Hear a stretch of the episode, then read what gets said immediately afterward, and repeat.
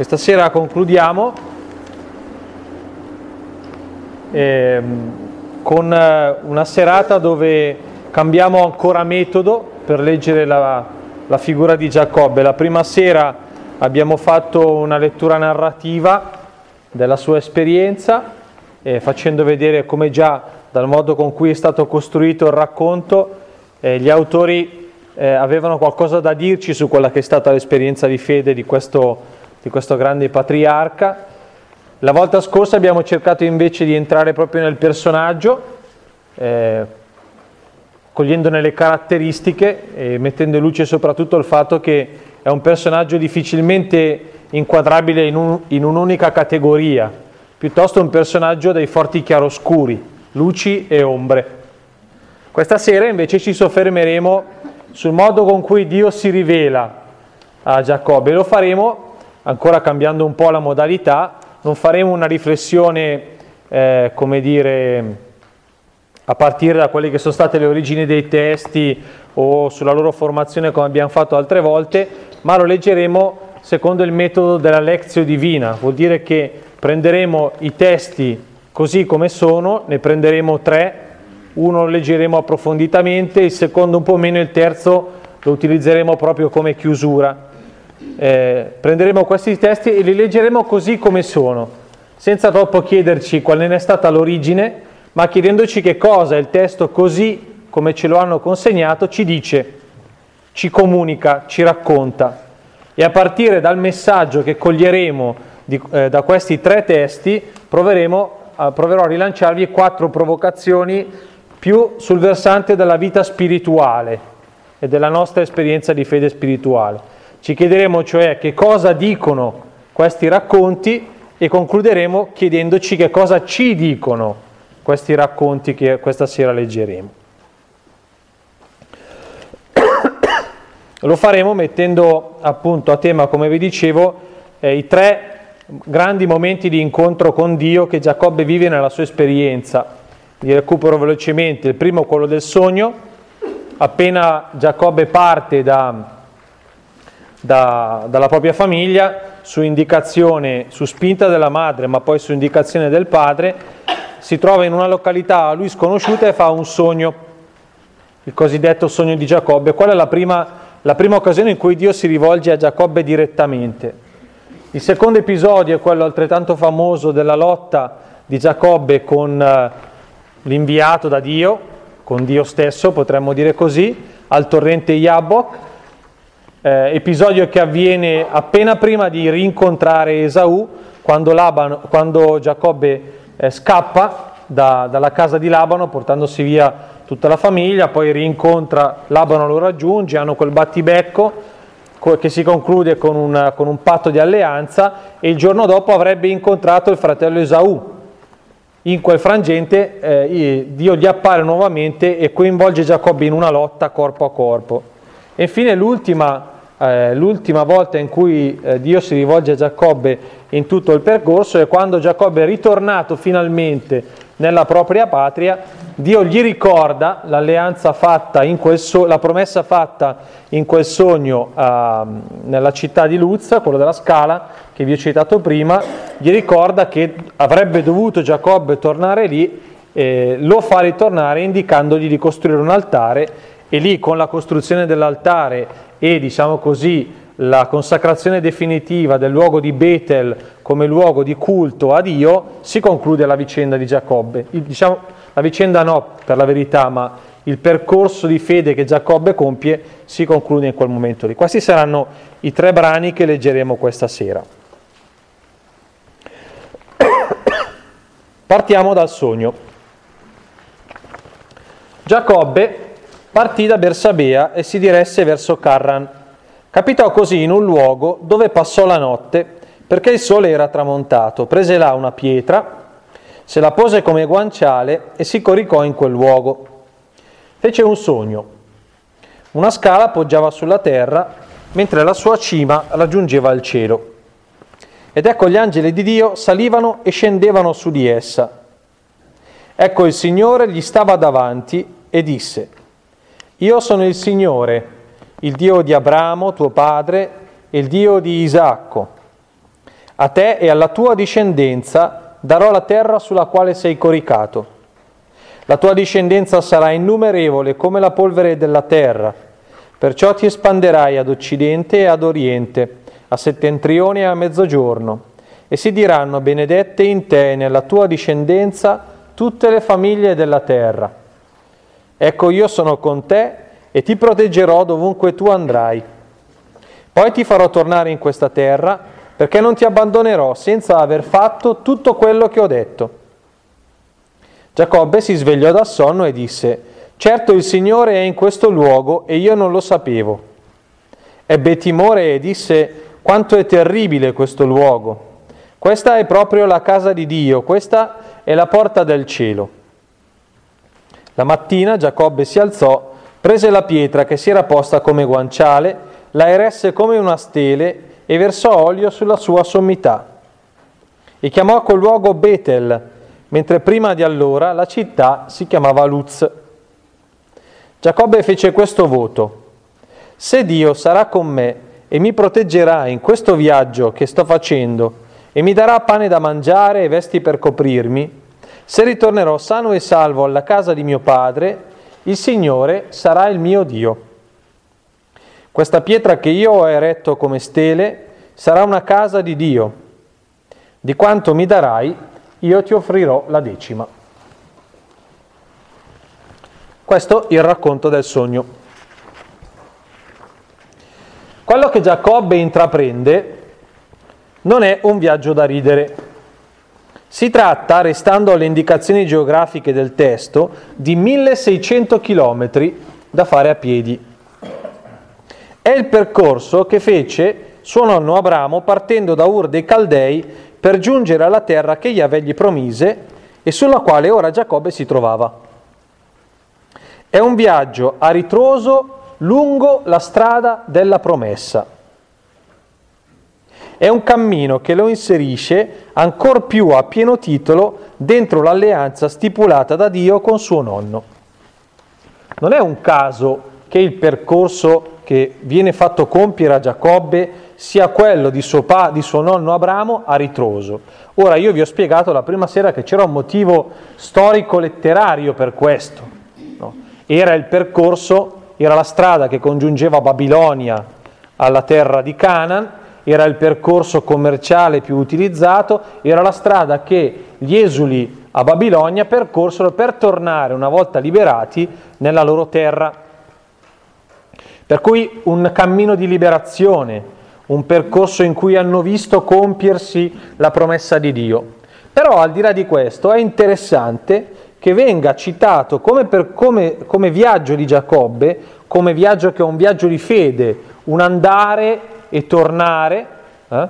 un andare e tornare, eh, che ripercorre nel tornare e poi nel, nel, eh, di, di, nuovo nel venire le stesse eh, orme del nonno. È come se Abramo, è come se si volesse dire, eh, come se il Signore volesse dire a Giacobbe, è come se gli autori volessero dirci che Giacobbe viene inserito in qualche cosa che lo precede. E che anche se lui, con il suo darsi da fare, sembra uno molto autosufficiente, no? me la prendo io la primogenitura, me la prendo io la benedizione di Dio attraverso la benedizione di mio padre, in realtà eh, non è autonomo Giacobbe.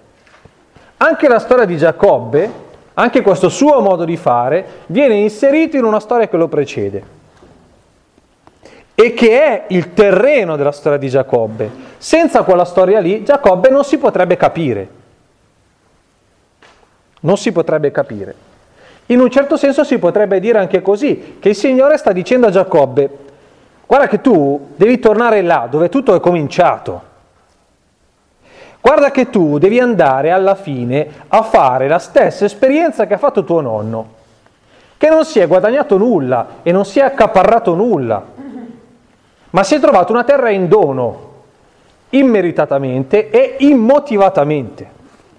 Perché l'esperienza di, Giacob- di Abramo fu questa. Preso, chiamato, eh, eh, preso, chiamato e gli viene regalata una terra e una discendenza.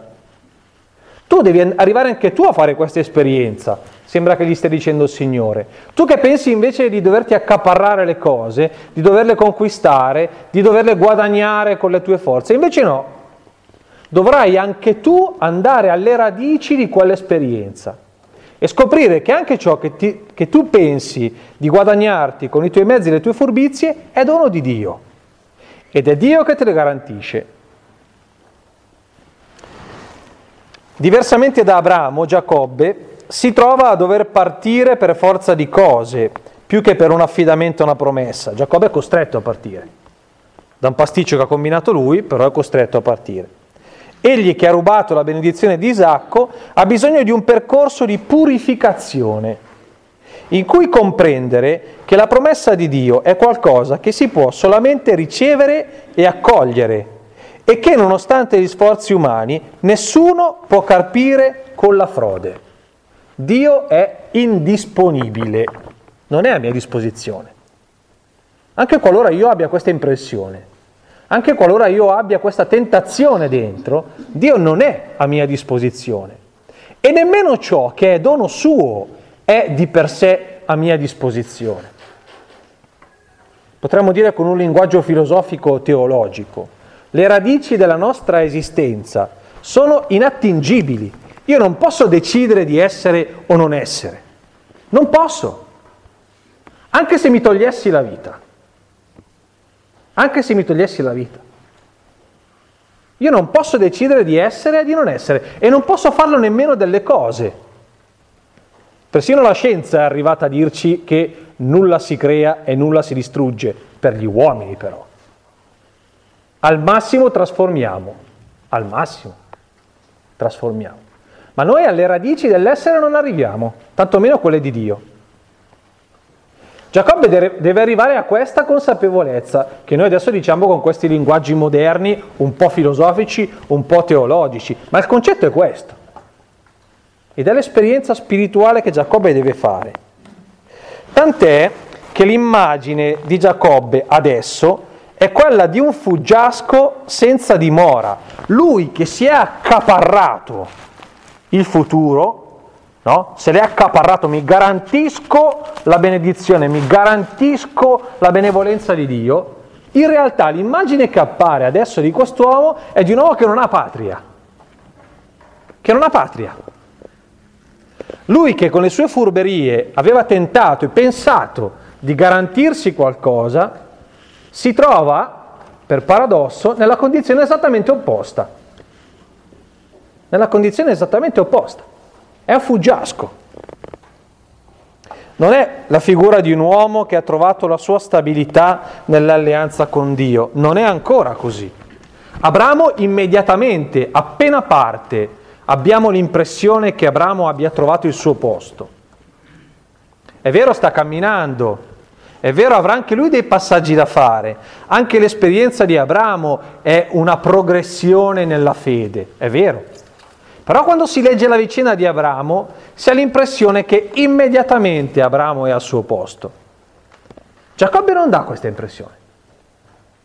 Giacobbe dà l'impressione di partire da un disagio, da un disagio, causato dalle proprie mani, causate, il paradosso è questo, dal proprio tentativo di sistemarsi. Guardate come suonano le parole del Vangelo chi vorrà salvare la propria vita la perderà e chi la perderà per causa mia la salverà. È la stessa idea che sta alla base, no? Nel, torna- nel tornare a Carran, Giacobbe viene ricondotto all'origine della storia, della propria e dei propri padri, la promessa di Dio. Da lì deve ripartire. Il sogno, infatti, mette a tema proprio l'alleanza divina con i suoi padri. L'esito del percorso sarà sì una stabilità di vita, ma stavolta ricevuta in dono. Guarda un po', appena parte, in quella situazione dove Giacobbe si rende conto di aver fatto un pasticcio enorme con le proprie mani, pur avendo pensato invece di garantirsi il futuro, Dio appare e di cosa gli parla? Gli parla di una promessa di stabilità gli parla di una promessa e dice già quello che sarà il percorso. Eh. In questo sogno c'è già tutta la storia di Giacobbe. Però, anche se c'è tutta la storia di Giacobbe, Giacobbe ha bisogno di fare un percorso. Che percorso deve fare? Anzitutto bisogna capire dove Giacobbe si trova, qual è la sua situazione adesso. Giacobbe si trova in un luogo non luogo, potremmo dire così, uno spazio che ha un nome Realtà Luz, ma Giacobbe non lo conosce, non sa dire dov'è. Dove sono io adesso? Dove mi trovo? L'unica cosa che può dire è che è in un luogo dove Dio gli appare, ma non sa che posto è. Può dargli un nome e il nome che gli dà è Dio abita qui, casa di Dio, Bethel. Ma niente più che questo. Giacobbe non sa nulla di dov'è, di dove si trova. Questo luogo non ha legami con il suo passato e nemmeno con il futuro, se non per il fatto di stare tra l'uno e l'altro. Possiamo definirla così, una condizione di disorientamento e di perdita di punti di riferimento, non solo dal punto di vista geografico, perché Giacobbe si trova in una condizione in cui ha perso tutti i punti di riferimento. Potremmo dirlo così, è un momento di grande confusione della sua vita, un momento di enorme disorientamento. Il disorientamento geografico, potremmo dire così, rappresenta anche il disorientamento dal punto di vista, ad esempio, dei rapporti familiari. Giacobbe si è giocato la famiglia, non si scappa. Giacobbe si è giocato la famiglia. Il fratello lo vuole ammazzare, il padre certamente di lui, che è un usurpatore, non ha una buona opinione, la madre non si sente più nelle condizioni di poterlo difendere. Giacobbe ha perso la famiglia. Potremmo dire addirittura che la famiglia di Giacobbe si è disfata per colpa di Giacobbe e della madre, per la verità. Se proprio dobbiamo mettere i puntini su lei, però per colpa di Giacobbe. Giacobbe perde tutti i punti di riferimento, anche la sua condizione economica, finanziaria è un disastro. Giacobbe non ha più niente. Giacobbe non ha più niente. Non ha più una terra, non ha più eh, il bestiame non ha più nulla, non ha più nulla. Anche da un punto di vista delle sue condizioni morali, certamente non poteva sentirsi come uno guardato con favore da Dio, il contrario direi. In crisi sotto pu- tutti i punti di vista. Ha perso il lavoro, la famiglia è andata a rotoli, non sa come andare avanti, anche da un punto di vista della fede è in crisi totale. Un uomo totalmente sradicato e disorientato da quella che era la sua vita precedente, per colpa sua. Però la volta scorsa, se vi ricordate, facevamo notare che se è vero che è per colpa sua, è anche vero che tutto sto macello viene dal fatto che Dio lo ha già scelto. Per cui c'è una volontà precisa di Dio in questo sradicamento. C'è qualche cosa che suona come una necessità, senza dar troppa importanza a questa parola. Però effettivamente forse questo sradicamento di Giacobbe era necessario. Guarda un po' quanto assomiglia a quel lasciare tutto che Abramo è chiamato a fare. Guardate come assomiglia. Però parte da un punto di vista diverso. Parte da un punto di vista diverso, quello che facevamo notare prima. Dove però si trova effettivamente Giacobbe? Dove si trova effettivamente? Il sogno della scala angelica e le parole che Dio gli rivolge rivelano a Giacobbe tutt'altra verità. Sotto la scorza di una realtà di precarietà, di solitudine e di assenza di prospettive c'è ben altro. E a rivelarcelo sono proprio il simbolo della scala, l'autopresentazione di Dio e la sua promessa a Giacobbe. Non è vero che Giacobbe è in quella condizione, cioè lo è da un punto di vista superficiale, della superficie della realtà. Ma il sogno gli rivela un'altra verità. C'è qualche cosa, il sogno dice, c'è qualche cosa Giacobbe di te che sta oltre quello che tu vedi adesso, che sta oltre ciò che senti in questo momento. C'è qualcosa che non è meno vero però di quello che tu stai vedendo e sentendo. È altrettanto vero. E quel qualcosa ti dice un'altra verità. Tu non sei né abbandonato, né solo, né disorientato né senza futuro. Esattamente il contrario. Esattamente il contrario. Il simbolo della scala da cui gli angeli salgono e scendono è un simbolo immediatamente decodificabile. Qual è il significato? Il cielo è unito alla terra e Dio si interessa di noi. Le spiegazioni storico-critiche dicono che l'immagine è quella dello ziggurat babilonese, l'abbiamo fatto tutti a scuola elementari, eh? la parola che più si impara è quella lì, lo ziggurat, cioè quella scala, quel tempio fatto a forma di piramide, dove sulla sommità stava la, la, la casa della divinità, no? e a pian terreno stava il luogo dove la divinità scendeva ad incontrare. E c'era questa scala che simbolicamente univa il cielo, la vetta della ziggurat, con la terra. Eh? La scala era questo simbolo. No? La porta, tant'è che, tant'è che, la, che la, eh, l'esclamazione di Giacobbe è questa è la porta del cielo. Si chiamava proprio così il luogo sulla vetta della Ziggurat dove abitava la divinità, la porta del cielo. No? Vabbè, questo ci interessa poco, però l'idea è proprio quella lì. No, il cielo e la terra sono uniti. Il mio destino non è in mano al caso e alla fortuna. Non c'è una divinità distante che si disinteressa e che mi lascia in balia anche delle mie stupidaggini. Il contrario. Il contrario. Là dove Giacobbe crede allora di essere senza più alcun punto di riferimento, in realtà è presente la coordinata assoluta della sua e della nostra vita la provvidenza di Dio, il mistero della sua presenza e della sua vicinanza. Là dove Giacobbe dice non ha più punti di riferimento, il sogno gli dice no, tu in questo momento li hai perduti tutti e ti è rimasto l'unico che conta. Ti è rimasto l'unico che conta. Tu pensavi che erano gli altri punti di riferimento a garantirti e ci hai anche provato, eh? Adesso invece sei costretto a fare un'altra esperienza.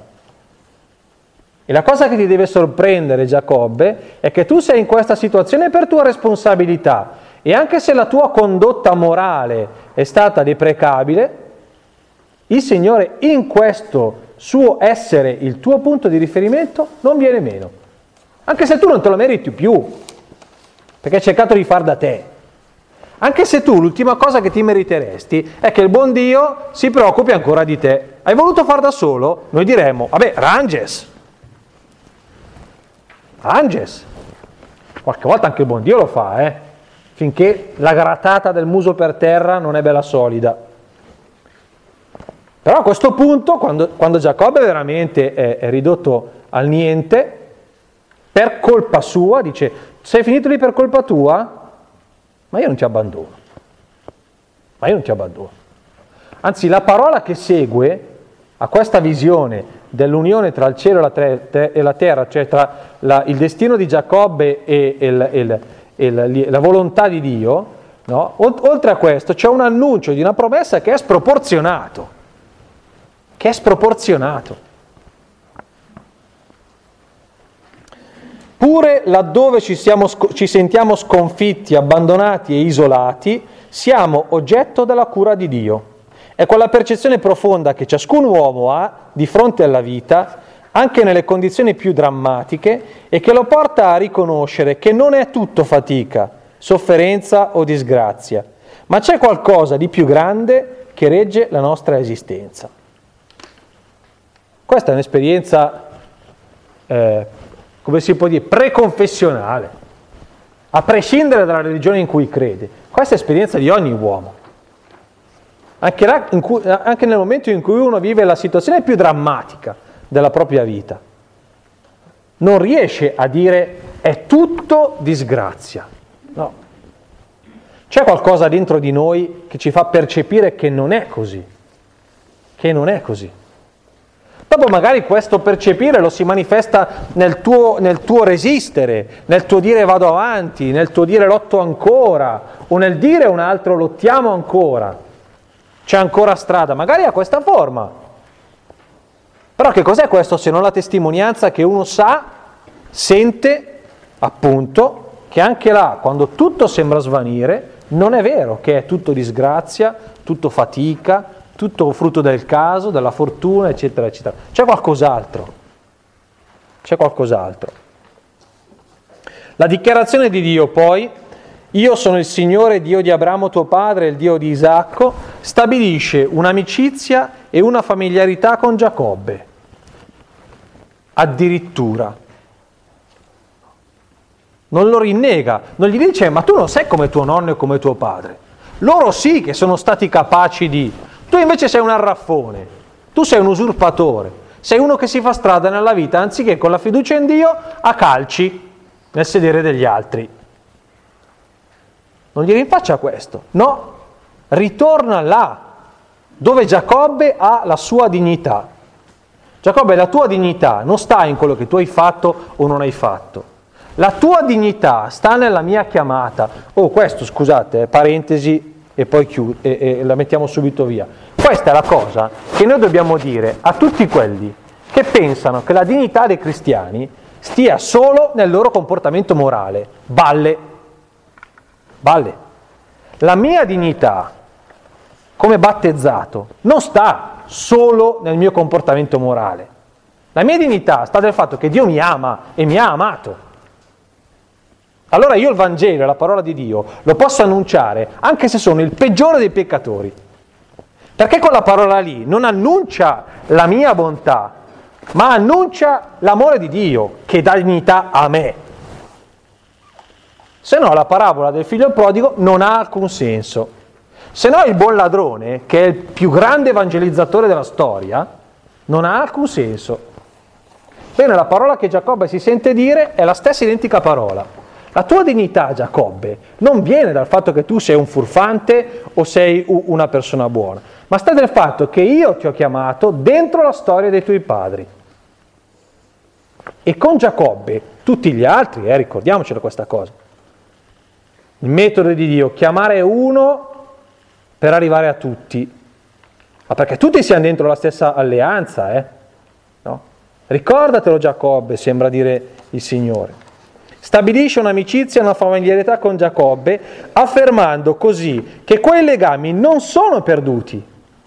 Io sono il Signore Dio di Abramo, tuo padre. Non hai perduto niente, Giacobbe. Perché non hai perduto? Perché sono io la garanzia, non sei tu.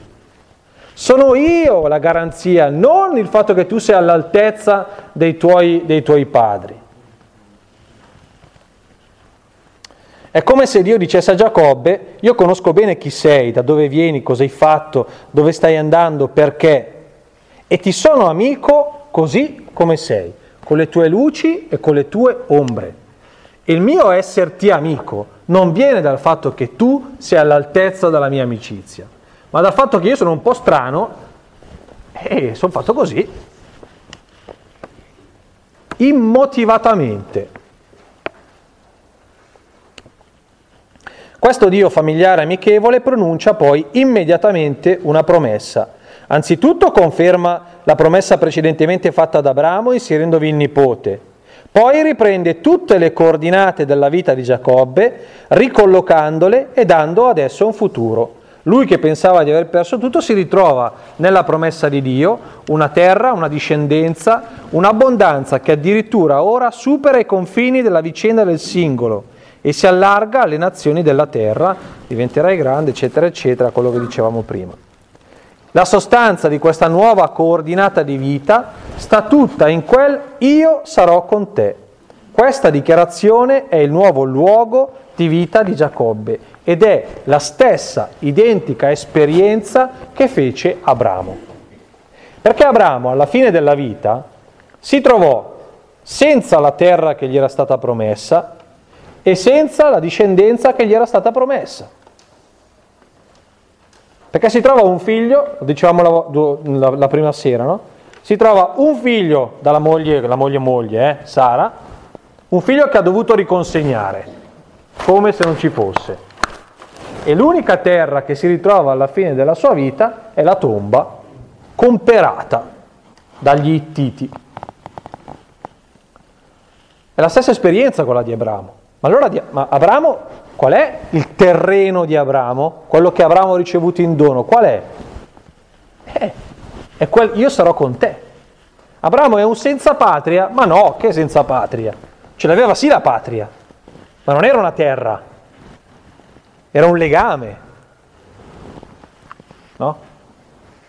Non era una nazionalità, ma un'identità, una familiarità.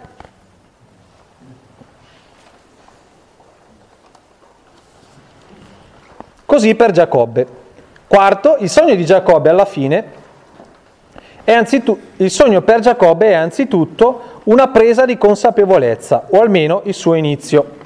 Giacobbe scopre di essere tutt'altro da ciò che credeva e inaspettatamente si trova non ai margini della storia, ma nel suo nucleo più incandescente, al centro della promessa di Dio.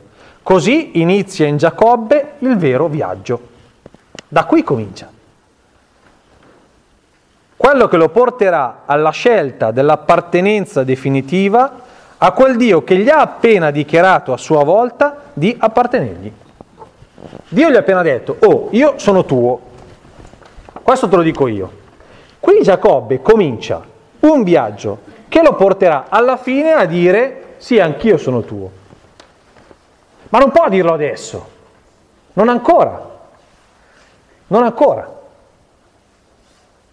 Perché questo, quel, quell'esito lì, in Giacobbe, per come Giacobbe è, deve avvenire attraverso una lotta, appunto, quella che leggeremo fra poco. Deve compiere un viaggio, deve compiere quella purificazione che vi dicevo prima e comprendere che quell'esperienza lì non è qualcosa che lui può, può, può rubare, ma che deve ricevere da un altro. Così inizia il vero viaggio, quello che lo porterà, eccetera, eccetera. Il primo passo, allora, di questo viaggio è il nome dato al luogo. Il segno che Giacobbe in, intende far proprio quel luogo è quell'esperienza. Gli do il nome. Ricordiamocelo sempre, eh, che nella mentalità israelitica dare il nome a una cosa è prenderne possesso. Eh? Per questo non si poteva nominare, non si può nominare Dio perché, perché nomi- dare il nome a una cosa è prenderne possesso. Questo gesto è un riconoscimento preciso e una presa di posizione. Quando si dà un nome nuovo a una cosa, nasce qualcosa di inedito, la cui realtà e forza è pari a quella della roccia. Quella stella lì, tirata su in piedi, il guanciale dove aveva dormito, no? il guanciale di, dice qui comincia qualcosa di nuovo. Prima non c'era, adesso comincia. E, e questa cosa lo deve ricordare, lo deve ricordare. È un segno di un passaggio. Da qui in avanti cambia qualcosa, non è più come prima.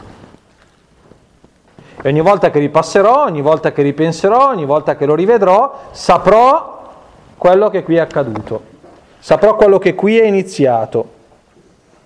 Giacobbe ne prende consapevolezza e dare quel nome lì vuol dire cominciare a legarsi a quella storia. Ecco che comincia. Sì, va bene, ci sto, è come se dicesse così. Ci metto del mio, diventa mia questa cosa. Non nel senso del possesso, ma nel senso del coinvolgimento. La stella è eretta è il segno di un legame permanente stabilito da Giacobbe con quell'evento e con quel Dio rivelatosi. Sì, cominciamo a essere amici, ecco. Eppure se Dio si è già dichiarato come suo Dio, il voto che Giacobbe fa mostra come ancora ci sia della strada da compiere, perché l'affidamento a Yahweh si compia anche in lui come in Abramo. Sì, sì, vabbè, siamo amici, però aspetta un momento. Vediamo come va, facciamo un periodo di prova, facciamo un fidanzamento. Se poi vediamo che il fidanzamento funziona, ci sposiamo. Però prima vediamo come va, eh. eh mica di, di, di, di, esagerare qui facendosi prendere dall'entusiasmo e poi c'è la fregatura sotto. Io prima voglio vedere se, se ci sono fregature. Tu garantiscimi che il viaggio vada bene, garantiscimi che io posso tornare qui, garantiscimi vito alloggio e io ci credo. Anzi, facciamo così, ti pago anche la decima era segno del debito, no? La restituzione. Se funziona così, allora tu sarai il mio Dio. Interessante questa cosa. È una contrattazione questa? È una contrattazione. Sì, è una contrattazione. È una lotta tra lui e Dio? Sì, è una lotta tra lui e Dio. Potremmo dire così però, questo è il passo di fede che Giacobbe riesce a fare in quel momento.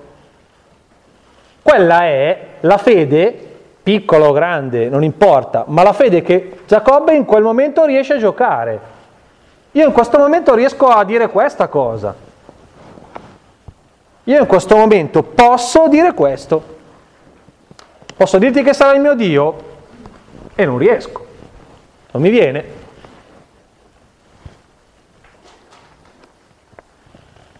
In Giacobbe c'è un andare e tornare che deve accadere e lungo cui vedere la fedeltà di Dio, perché sia davvero il suo Dio. Se per Abramo questa appare una condizione presente fin dall'inizio, in Giacobbe questo appartenere definitivo è annunciato invece come l'esito ultimo, ultimo, e non come qualcosa che, che, che è la, la premessa. In tutto questo, per ora, Giacobbe si muove con lo stesso atteggiamento volitivo con cui ha carpito a Isacco la benedizione. Non cambia, eh, Giacobbe.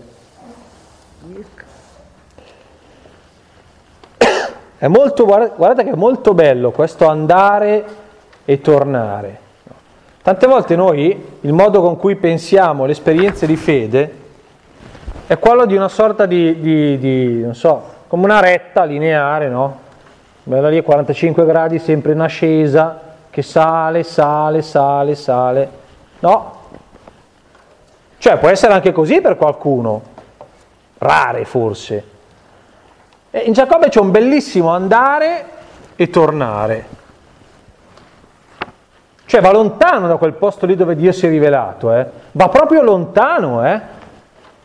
Va proprio lontano. È come se abbandonasse anche quella, quella, quella, quella ricchezza lì che ha trovato. Certo che pone la stele per ricordarsi, intanto però va lontano, si allontana da quell'esperienza lì. E dove va? E va, sì, va bene, lo sappiamo, va a Carran, va all'origine della sua esperienza di fede, va a tutte quelle balle lì che abbiamo già detto, intanto va lontano. E poi tornerà. Secondo passaggio, la lotta. Questo è un po', è un po più veloce come, come, come, spiega, come lettura. Durante quella notte egli si alzò, eh, ricordo, eh, siamo lì che eh, è scappato da Labano, Labano l'ha seguito, l'ha preso, hanno litigato un po', poi si sono messi d'accordo, adesso tocca a Esaù però. E, e, e Giacobbe e di Esaù cioè, aveva paura, poi aveva mandato anche i messaggeri in esplorazione, gli hanno detto va che e tornano indietro dicendo eh, eh sì, Esaù è là con 400 uomini, oh, 400 uomini. Allora Giacobbe comincia, eh. mentre è lì che è un po' vacillante, alza la sua voce a Dio pregando, no? pregando disperatamente, poi manda avanti la sua gente e lì mentre attraversa il torrente, trac, Durante quella notte egli si alzò, prese le due mogli, le due schiave, i suoi undici bambini e passò il guado dello Jabbok. Li prese, fece passare a loro il torrente e portò di là anche tutti i suoi averi. Giacobbe rimase solo e un uomo lottò con lui fino allo spuntare dell'aurora. Vedendo che non riusciva a vincerlo, lo colpì all'articolazione del femore e l'articolazione del femore di Giacobbe si slogò. Giacobbe, mentre, mentre continuava a lottare con lui, quello disse Lasciami andare perché è spuntata l'aurora. E Giacobbe rispose, non ti lascerò se non mi avrai benedetto.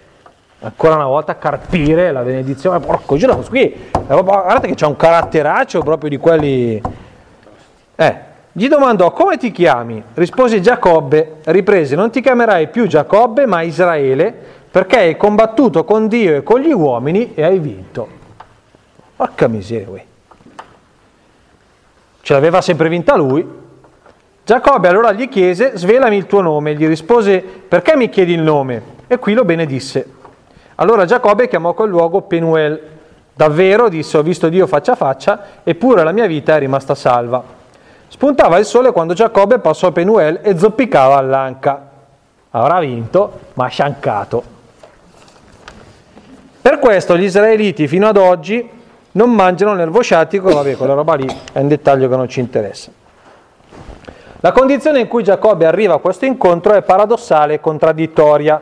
Adesso sì che si trova in possesso di ingenti ricchezze, ha ricostruito tutto, ha una famiglia numerosa e stabile, ha stipulato con il suocero un patto di alleanza uscendone rafforzato, ma la resa dei conti con il fratello lo mette in enorme soggezione e pare mettere in pericolo tutto ciò che Giacobbe ha faticosamente di nuovo costruito. Da forte e ricco, Giacobbe ancora una volta si scopre debole e a rischio di povertà. Per la prima volta nella sua vicenda si rivolge direttamente a Dio, riconoscendo di non poter essere più il garante del proprio futuro, ma di avere la necessità di affidarsi a Lui. La preghiera di Giacobbe adesso chiama in causa Yahweh non ve l'ho riportata ma fidatevi di quello che vi dico, a partire dalla stessa promessa udita in sogno. Cioè nella preghiera che cos'è che dice eh, Giacobbe a Dio? Gli dice, se tu sei quello che hai detto di essere, se, te, se, se tu ti ricordi, è il momento adesso di mostrarlo.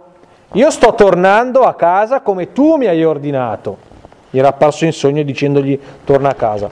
Ora però anche tu mantieni la promessa mi avevi detto che saresti stato un Dio che si sarebbe occupato di me, che si sarebbe preso cura del, del mio destino, adesso è il momento di, di, di, di far vedere quello che avevi promesso.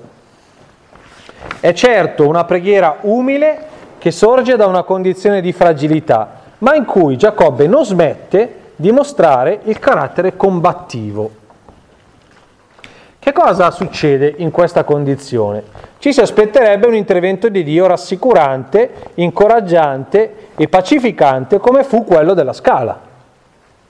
Invece Giacobbe viene coinvolto in un vero e proprio scontro.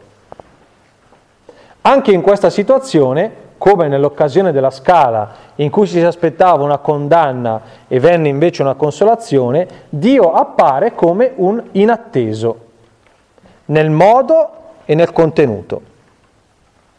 Là che era giusto legnarlo, è apparso e gli ha fatto una promessa.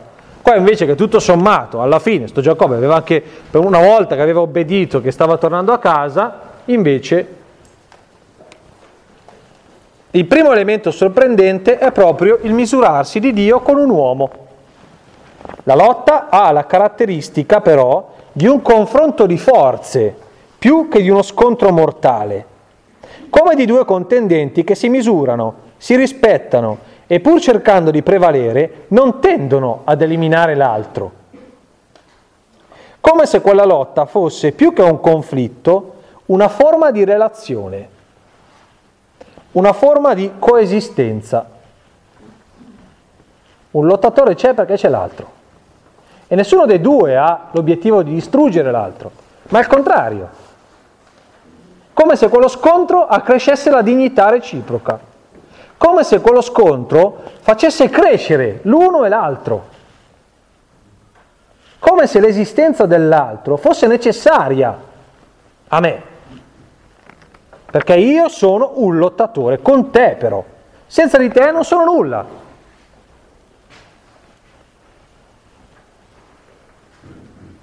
Non è una lotta mortale questa è una lotta vitale, bisognerebbe dire.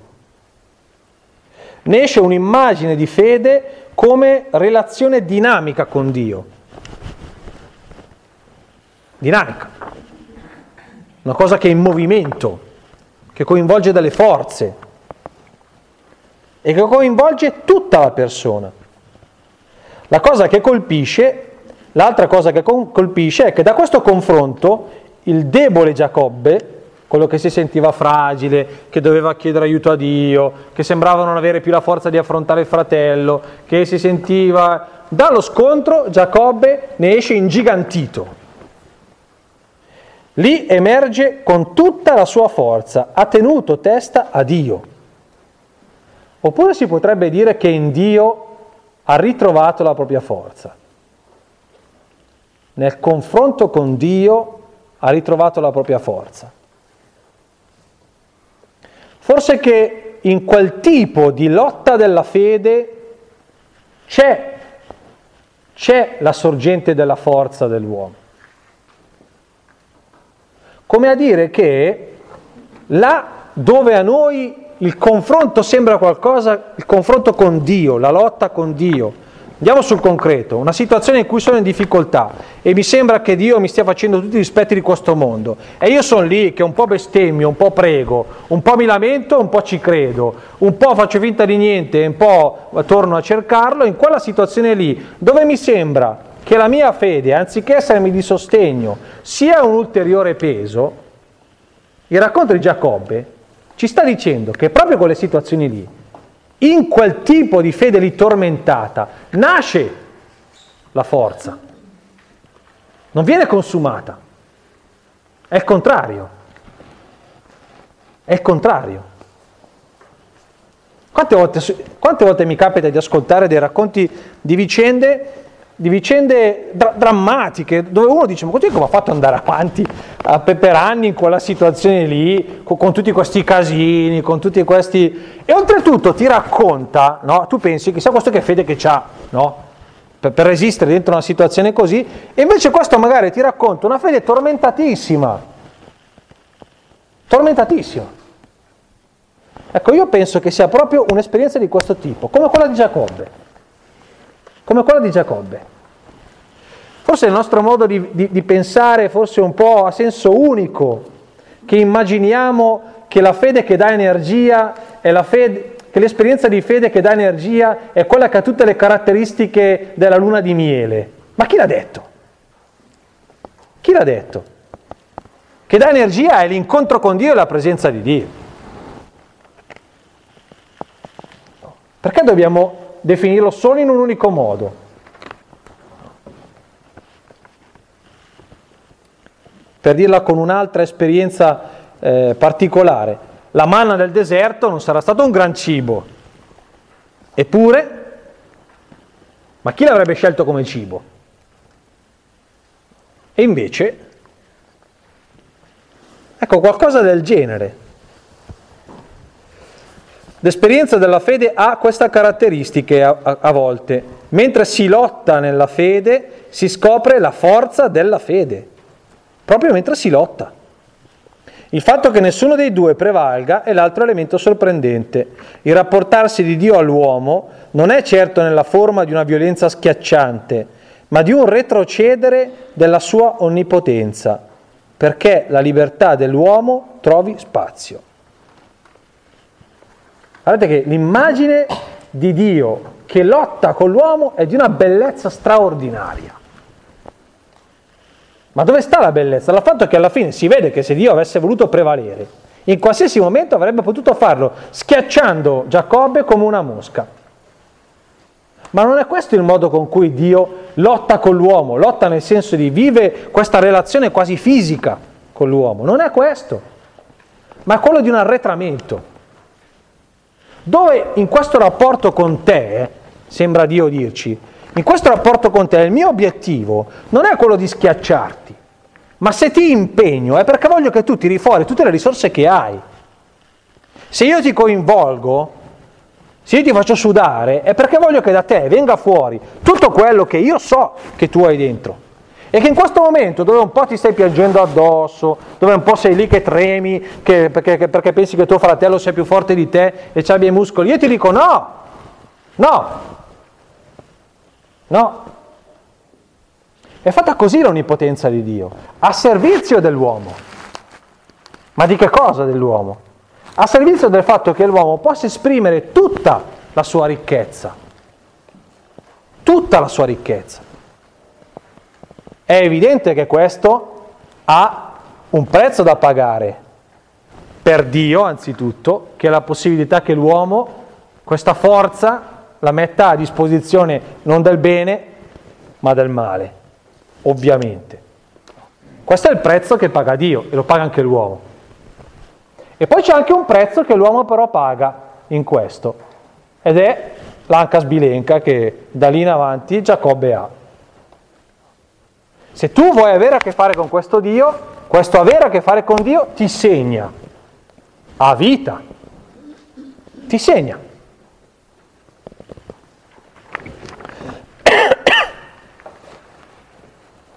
Si può spingere ulteriormente la riflessione dicendo che l'onnipotenza di Dio è a servizio dell'uomo perché le sue forze e la sua ricchezza si possano esprimere pienamente. La vittoria di Dio alla fine avviene con un colpo invalidante. Non va interpretato però come la necessità della vittoria di Dio e per forza che Dio doveva vincere in un modo o nell'altro, piuttosto come il fatto che l'incontro con Dio lascia il segno. Giacobbe fa l'esperienza che il legame con Dio non è a buon mercato, ma è a caro prezzo. Il legame con Dio non è a buon mercato. Per niente, esattamente il contrario. Se incontri Dio, ne fai le spese. È crudo il linguaggio del, dello scontro, eh? Resta segnato a vita. Ora che si faccia la lettura più ardita, che, eh, che Giacobbe venga colpito là dove c'è ciò che è di più caro un uomo ha, oppure che se venga colpito sull'anca, questo non importa, rimane il fatto che Giacobbe viene segnato in ciò che è vitale. Perché che sia la gamba per camminare o che siano i genitali per la discendenza, Giacobbe viene reso invalido. Vuol dire che l'incontro con Dio l'ha segnato con una debolezza. Eppure in quell'incontro che l'ha segnato con una debolezza, è venuta fuori l'enorme forza di Giacobbe.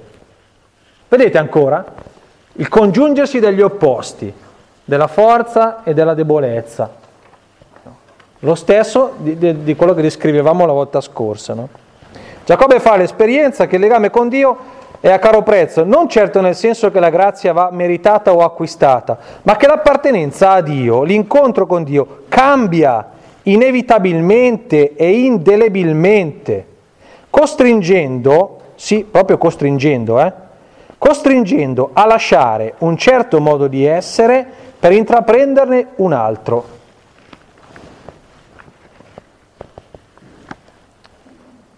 Eh, ma cosa vado a confessarmi a fare? Che dopo vengo fuori e sono uguale a prima. Ma brutto miscredente. Non è vero. Non è vero. E io faccio gli stessi peccati di prima, solo perché non sei onesto e sincero nel guardare quel peccato che fai la volta dopo. Non è vero che è uguale a prima. Non raccontare storie. Non è vero che è uguale a prima. Lo farai ancora? Gli dare lo stesso nome? Sarò stato, ero invidioso prima, mi confesso, vengo fuori, sono invidioso ancora. Ma se tu sei onesto e ascolti quello che ti capita, sai bene che non è lo stesso di prima non è lo stesso di prima.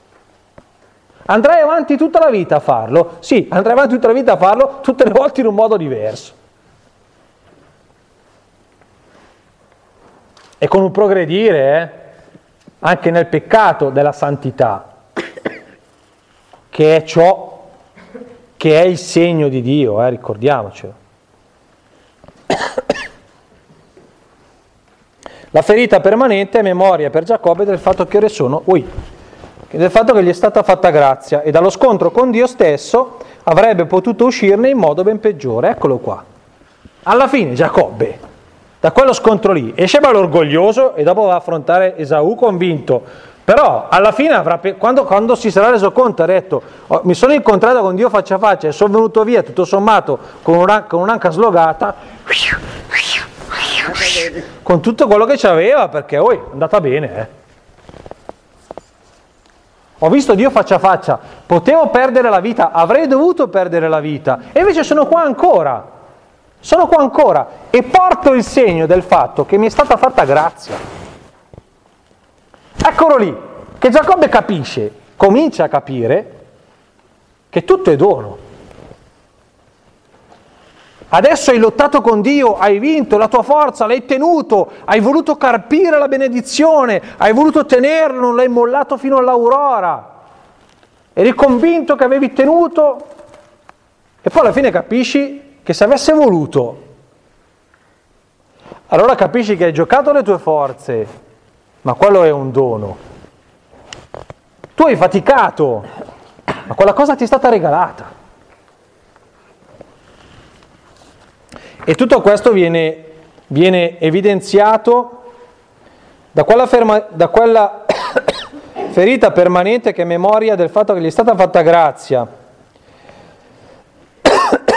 e dal fatto che alla fine dell'incontro Dio gli dà un nome, Israele, la cui etimologia è molto incerta, qualcuno dice Dio regna, Dio è forte, ma non si sa bene da dove viene, ma, ma non dice il proprio nome a Giacobbe. Non dice il proprio nome a Giacobbe, no. Adesso tu ti fermi e devi sapere che questo non è a tua disposizione. Io sono tuo perché io decido di darmi a te, ma tu non mi puoi tenere. Tu ti sei affannato, hai lottato, hai avuto l'impressione di tenermi, ma no, ma ero io che ti tenevo, ma non ti sei accorto. Che se avessi sbattuto il ciglio un po' più forte saresti crollato.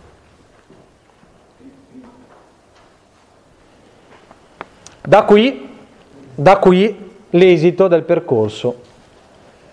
Giacobbe torna, dopo aver salutato Esaù, torna e ascolta ancora la parola di Dio che stavolta gli dice alzati, sali a Betel e abita là. Il segno che la sua casa è la casa di Dio, anzi il segno che Dio è casa sua. Costruisci in quel luogo un altare al Dio che ti è apparso quando fuggivi lontano da Esaù, tuo fratello. Vedete?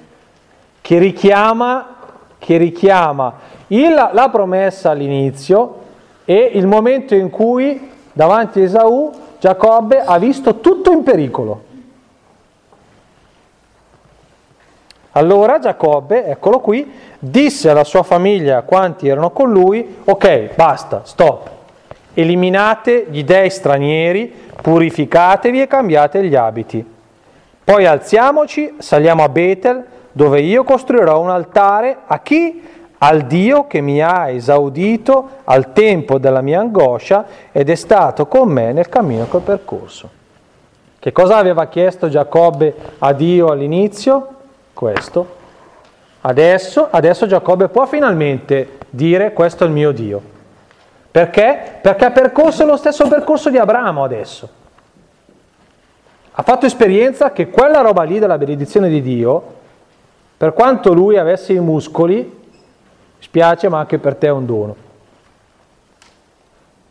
E di nuovo alla fine Dio gli rinnova l'alleanza dicendogli il tuo nome è Giacobbe ma non ti chiamerai più Giacobbe, Israele sarà il tuo nome io sono Dio l'Onnipotente, sii fecondo, diventa numeroso, bla bla bla, eccetera, eccetera.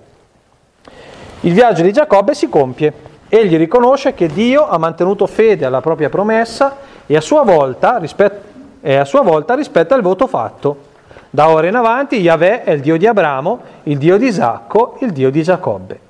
Il gesto della consegna degli amuleti e degli idoli è esplicativo della scelta dell'appartenenza definitiva. Ora appartengo a Dio, non voglio appartenere a nessun altro. L'andare e tornare è stato un percorso di progressiva purificazione. La purificazione però non intesa in senso morale, perché rimane il farabutto di prima, eh, non è che... Piuttosto come un cammino in cui Giacobbe si è inserito dentro quell'esperienza di dono che è il nocciolo dell'alleanza con Dio. Ora davvero riconosce che nonostante tutto il suo affaccendarsi, colui che garantisce è un altro. È un altro. Vedete? Il cammino si compie. Bellissima la vicenda di Giacobbe, eh? è proprio una vicenda straordinaria. straordinaria.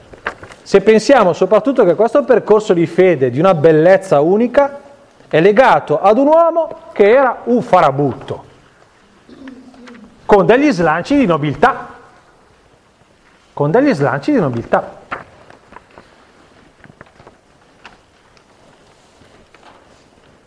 Quattro spunti di riflessione. Partiamo dall'ultimo e poi risaliamo. Eh, intanto in fondo vi ho messo i libri che, da cui ho pescato un po' di, del materiale che vi ho riportato. Se vi interessa una bella riflessione spirituale dalla quale ho pescato la prima parte della riflessione di questa sera, è quello di Martini, Il sogno di Giacobbe, molto bello, eh? è un corso di, di, di esercizi davvero molto bello.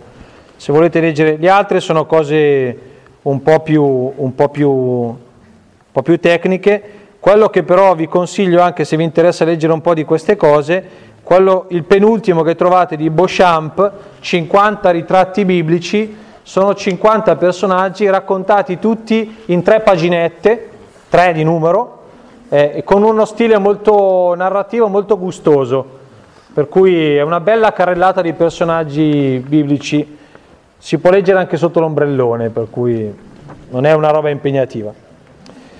Partiamo dal quarto, il ritorno alle origini di Giacobbe. Il viaggio di Giacobbe è un vero ritorno alle origini, egli è ricondotto là dove tutto è partito, vabbè, però vi è ricondotto per costruire qualcosa di originale. Cioè il popolo si chiamerà col suo nome, capite? Costruisce qualcosa di nuovo, che prima non c'era, però è ricondotto alle origini. Questo stesso movimento deve caratterizzare anche il nostro rimanere nella tradizione di fede. Noi, delle tradizioni che abbiamo, siamo chiamati a cercarne la sorgente, la sorgente, cioè il motivo per cui sono nate e l'obiettivo che si pongono. Tutte le tradizioni, eh? tutte, sia quelle con la T maiuscola, la tradizione della Chiesa, sia quella con la T minuscola, delle, quelle robe diciamo da parrocchia. Per appropriarcene però in modo originale e nuovo, apportando elementi di novità e di sviluppo. Così bisogna fare. Così bisogna fare. Per andare molto sul banale, l'Eterno si è sempre fatto così, va benissimo, Deo gratias, però se è sempre fatto così devi chiedere perché e per che cosa.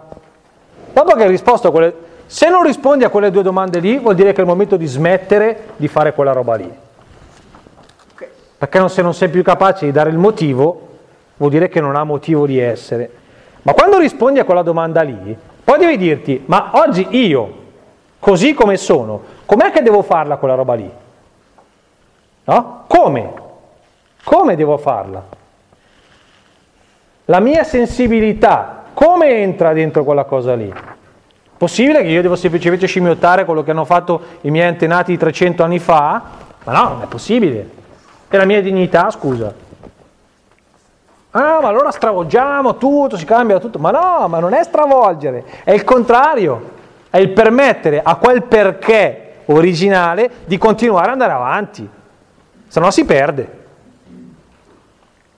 Si perde. Non si perdono le tradizioni che, si, che si cambiano, eh? si perdono le tradizioni che non si cambiano. Eh? Questo bisogna ricordarselo sempre. Le altre tre sono robe invece più, un po' più spirituali. Primo, l'inaspettata presenza di Dio. Quanto abbiamo? 20 minuti ce la facciamo. L'esperienza dell'incontro con Dio ha sempre la forma di un inatteso.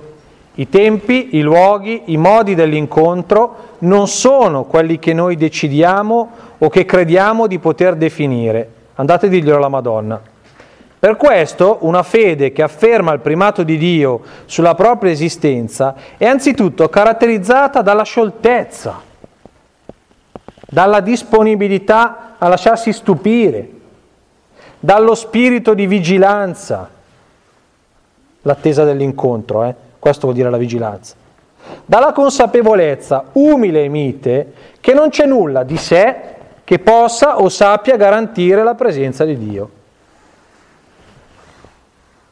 Cosa fai rigido? Ma stai sereno. Tanto se vuoi saltare fuori dal cilindro, salta fuori dal cilindro lo stesso. Perché devi essere così preoccupato di dire no, solo da quel cilindro lì salta fuori? Nel cilindro suo no, ma chi te l'ha detto?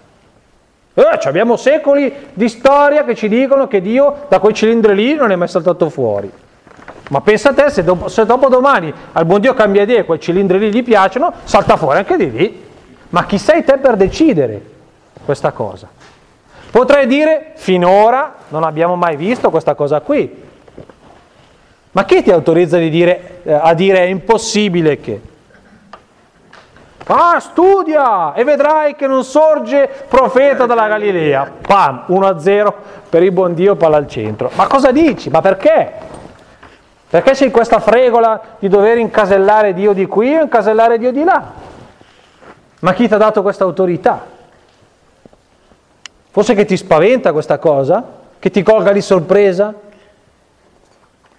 Sei preoccupato di non farti trovare pronto? Ma Deo grazias se non ti trova pronto.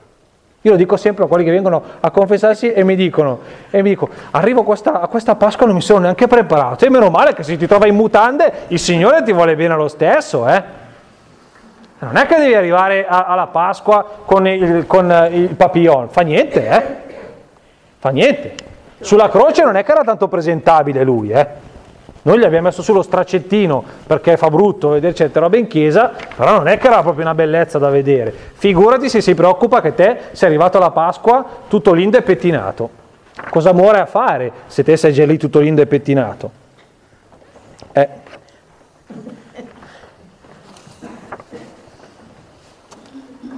No, è una fede che deve mantenere tutta la realtà deve mantenere verso tutta la realtà un atteggiamento di favore, di favore e benevolo, perché ogni situazione, ogni occasione, ogni condizione può essere luogo dell'incontro con Dio, nessuna esclusa, nessuna, nessuna esclusa. Eh, ma possibile che quello là che è così peccatore, in quella situazione lì che sono tutti pervertiti, o in quella, in quella formazione politica là che sono tutti atei, o in quel gruppo di persone lì che, che è impossibile che lì Dio... Ma, ma, ma perché? Ma tu mantieni una disponibilità e se, se desiderassi proprio di saltare fuori in quell'occasione lì ti perderesti qualche cosa di bello mantieni una, una, un atteggiamento di favore nei confronti della realtà, di tutta la realtà.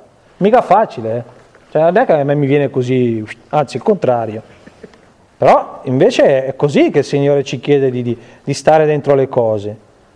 Infine è una fede che vive la consolazione di chi sa che non c'è da sforzarsi di appartenere a Dio, ma si tratta di scoprire il modo quotidiano con cui lui sceglie di appartenermi. Questa non ve la spiego, arrangiatevi. Interessante sarebbe invece riflettere sui luoghi consueti della sua presenza, cioè la preghiera, i sacramenti e i poveri. Cosa vuol dire che lì Dio è presente? E che lì Dio si rivela sempre.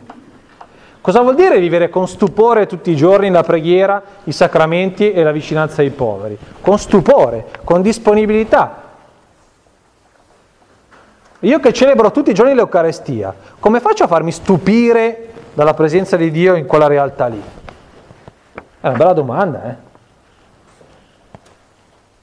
Cosa vuol dire che io nella preghiera tutti i giorni... No, vi ho fatto quattro incontri in avvento sulla preghiera. Cosa vuol dire però che io in quel servizio lì che faccio ai poveri, magari ripetitivo, tutti i dì, sempre quel, sempre quella roba, cosa vuol dire Cosa significa mantenere questo atteggiamento? In che modo potrà eh, stupirmi? Vabbè. Secondo, la lotta e la finta fede. La lotta non è ma- la, scusate, la fede non è mai un quieto vivere.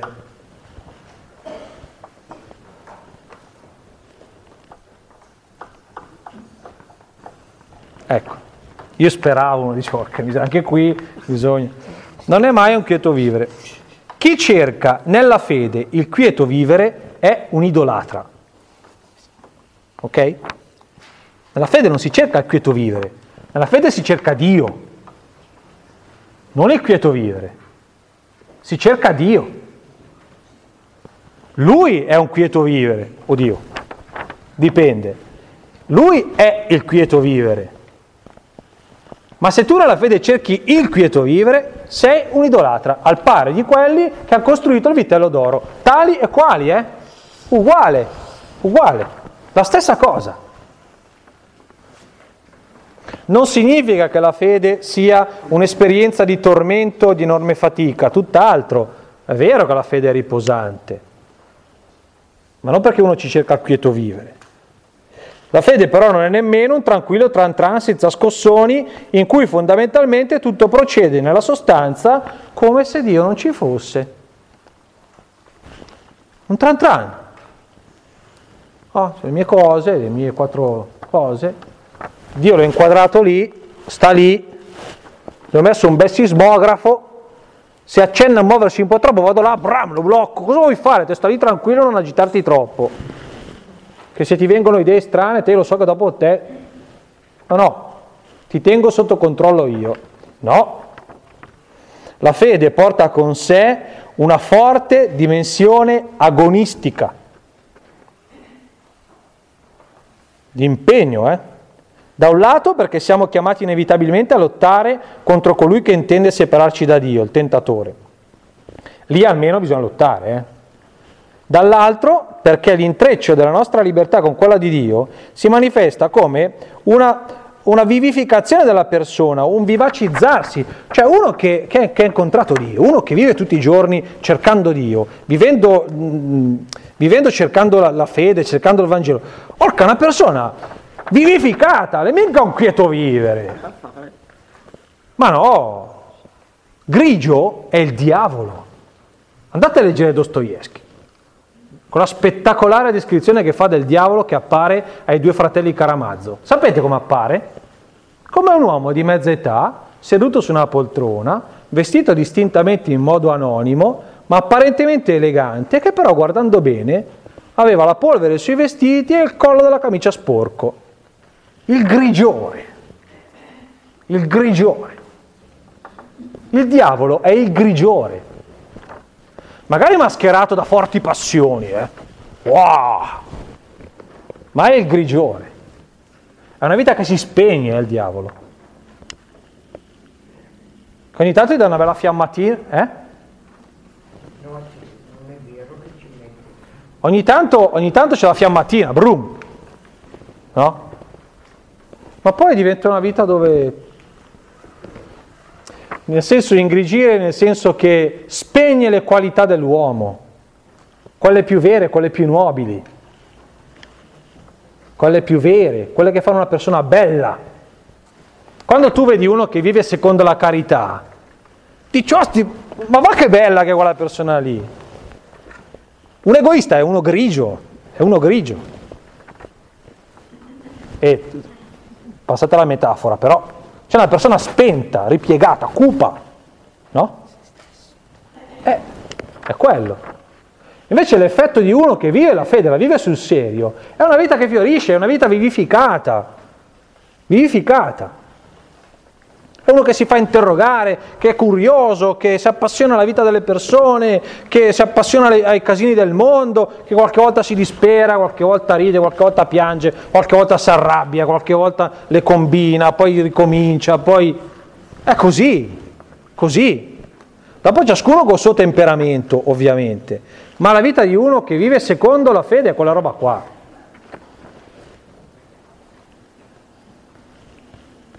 Uno dei primi e più chiari segni di un'esperienza di fede autentica è lo sparire dei grigiori nel nostro modo di essere uomini e donne, le mediocrità, chiamiamole così. Eh? Non esiste uomo o donna che viva in comunione con Dio e la cui esistenza abbia i toni del grigio, dell'insipienza e dell'insignificanza. Fatte salve le doti, person- le doti personali, ovviamente. Vale per ciascuno ciò che è valso per Giacobbe. L'incontro con Dio lascia il segno ho incontrato Dio, se ne porto i segni, e i segni sono quelli lì. La domanda con cui misurarci è proprio questa. Quali segni porti della lotta con Dio? Viceversa, c'è da interrogarsi circa l'autenticità di ciò che chiamo fede. Qualche volta noi siamo un po' preoccupati di dare la dimostrazione che noi siamo credenti, no?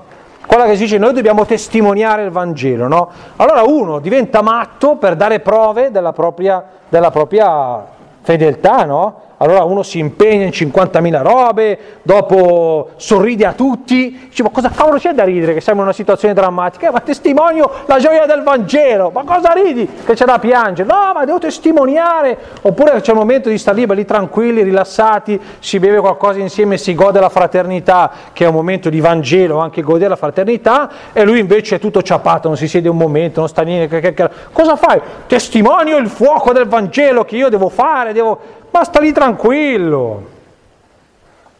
I segni, no? Non è quella roba lì del voler dar prova del fatto che crediamo. Quello lì non è un segno di un bel niente.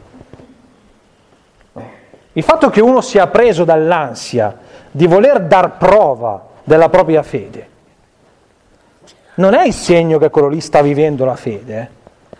Eh? No, se uno è preso dall'ansia di voler far vedere che crede, a me viene qualche dubbio, eh? Eh? Mi viene qualche dubbio. No, la testimonianza vera è quella che è lo spirito che è, produ- che è, quella che è prodotta dallo spirito, mica dai nostri sforzi, eh? Se no assomigliamo tanto a quel Giacobbe che vuole accaparrarsi le cose. Quando Gesù nel Vangelo dice quando vi arresteranno e vi porteranno davanti ai tribunali, non preoccupatevi di quello che dovrete dire.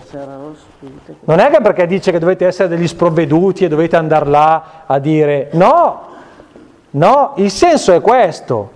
Il senso è questo. Chi è preso dal Vangelo e dallo Spirito lo si vede, lo si vede. Va bene, ci avrà anche i peccati, perché non è che lo Spirito non ti fa fare più nessun peccato però in mezzo ai peccati, in mezzo ai peccati, c'è qualcosa che emerge, che emerge.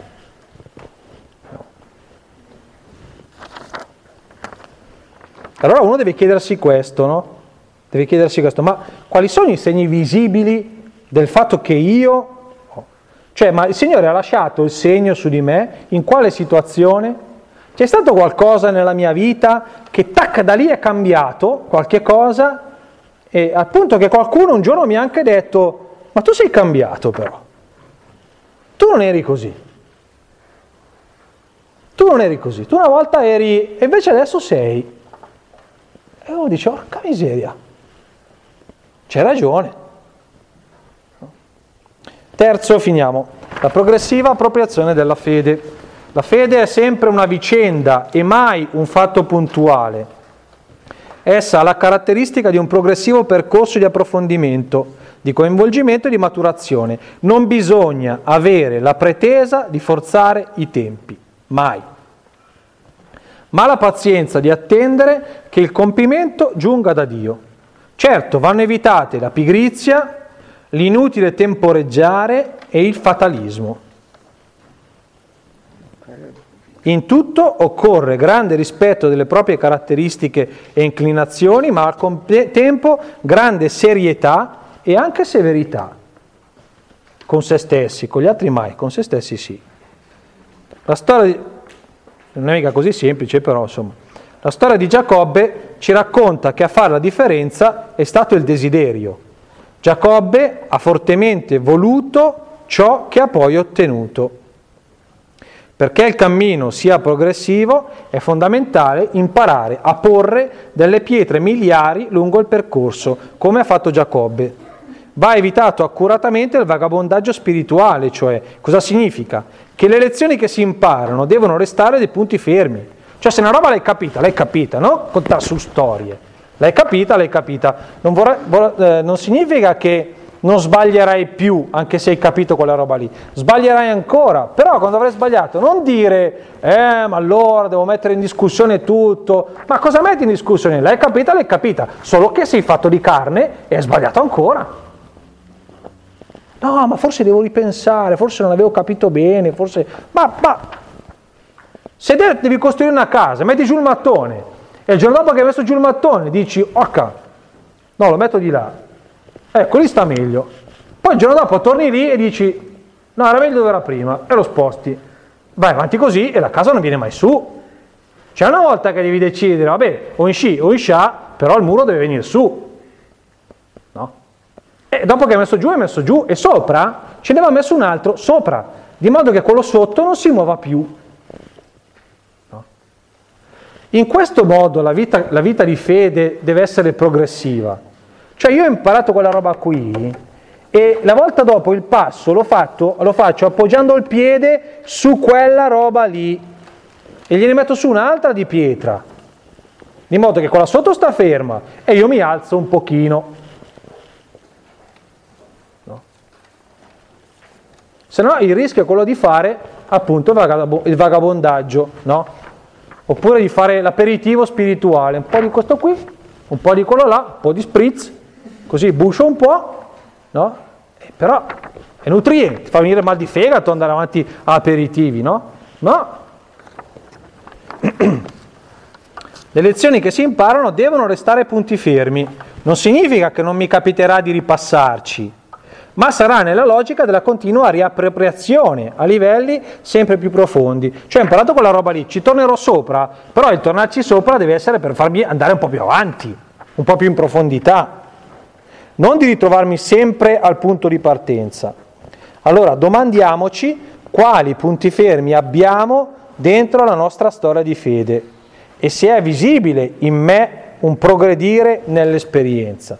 Dice, ma si vede che negli anni un po' di cammino l'ho fatto oppure non si vede?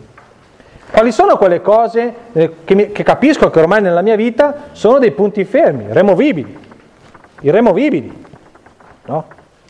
Allora, a 17 anni ho scoperto che la, la, la, la, messa la domenica è un punto imprescindibile. L'ho capito, l'ho capito. Mi capiterà di saltare qualche volta nella vita, ma ti capiterà? Sì, ma fa niente. Ma l'hai capito che è importante? Sì. Allora, ogni volta che ti capiterà di ritornare sopra quella cosa lì, non è per metterla in discussione e spostarla, ma di andare più in profondità, scavare un po' e metterla giù ancora più solidamente. No? E io devo chiedermi se ho delle, dei, dei, degli aspetti della mia vita di fede con, quali, con i quali ho fatto un pochino questo procedimento. Ecco, un po' ci viene naturale farlo, perché nella vita noi cresciamo così, no? però non può essere lasciato al caso. Allora deve diventare qualcosa di cui prendo consapevolezza e lo faccio diventare uno stile. Tese mezza, Stop. Grazie. Alla prossima occasione.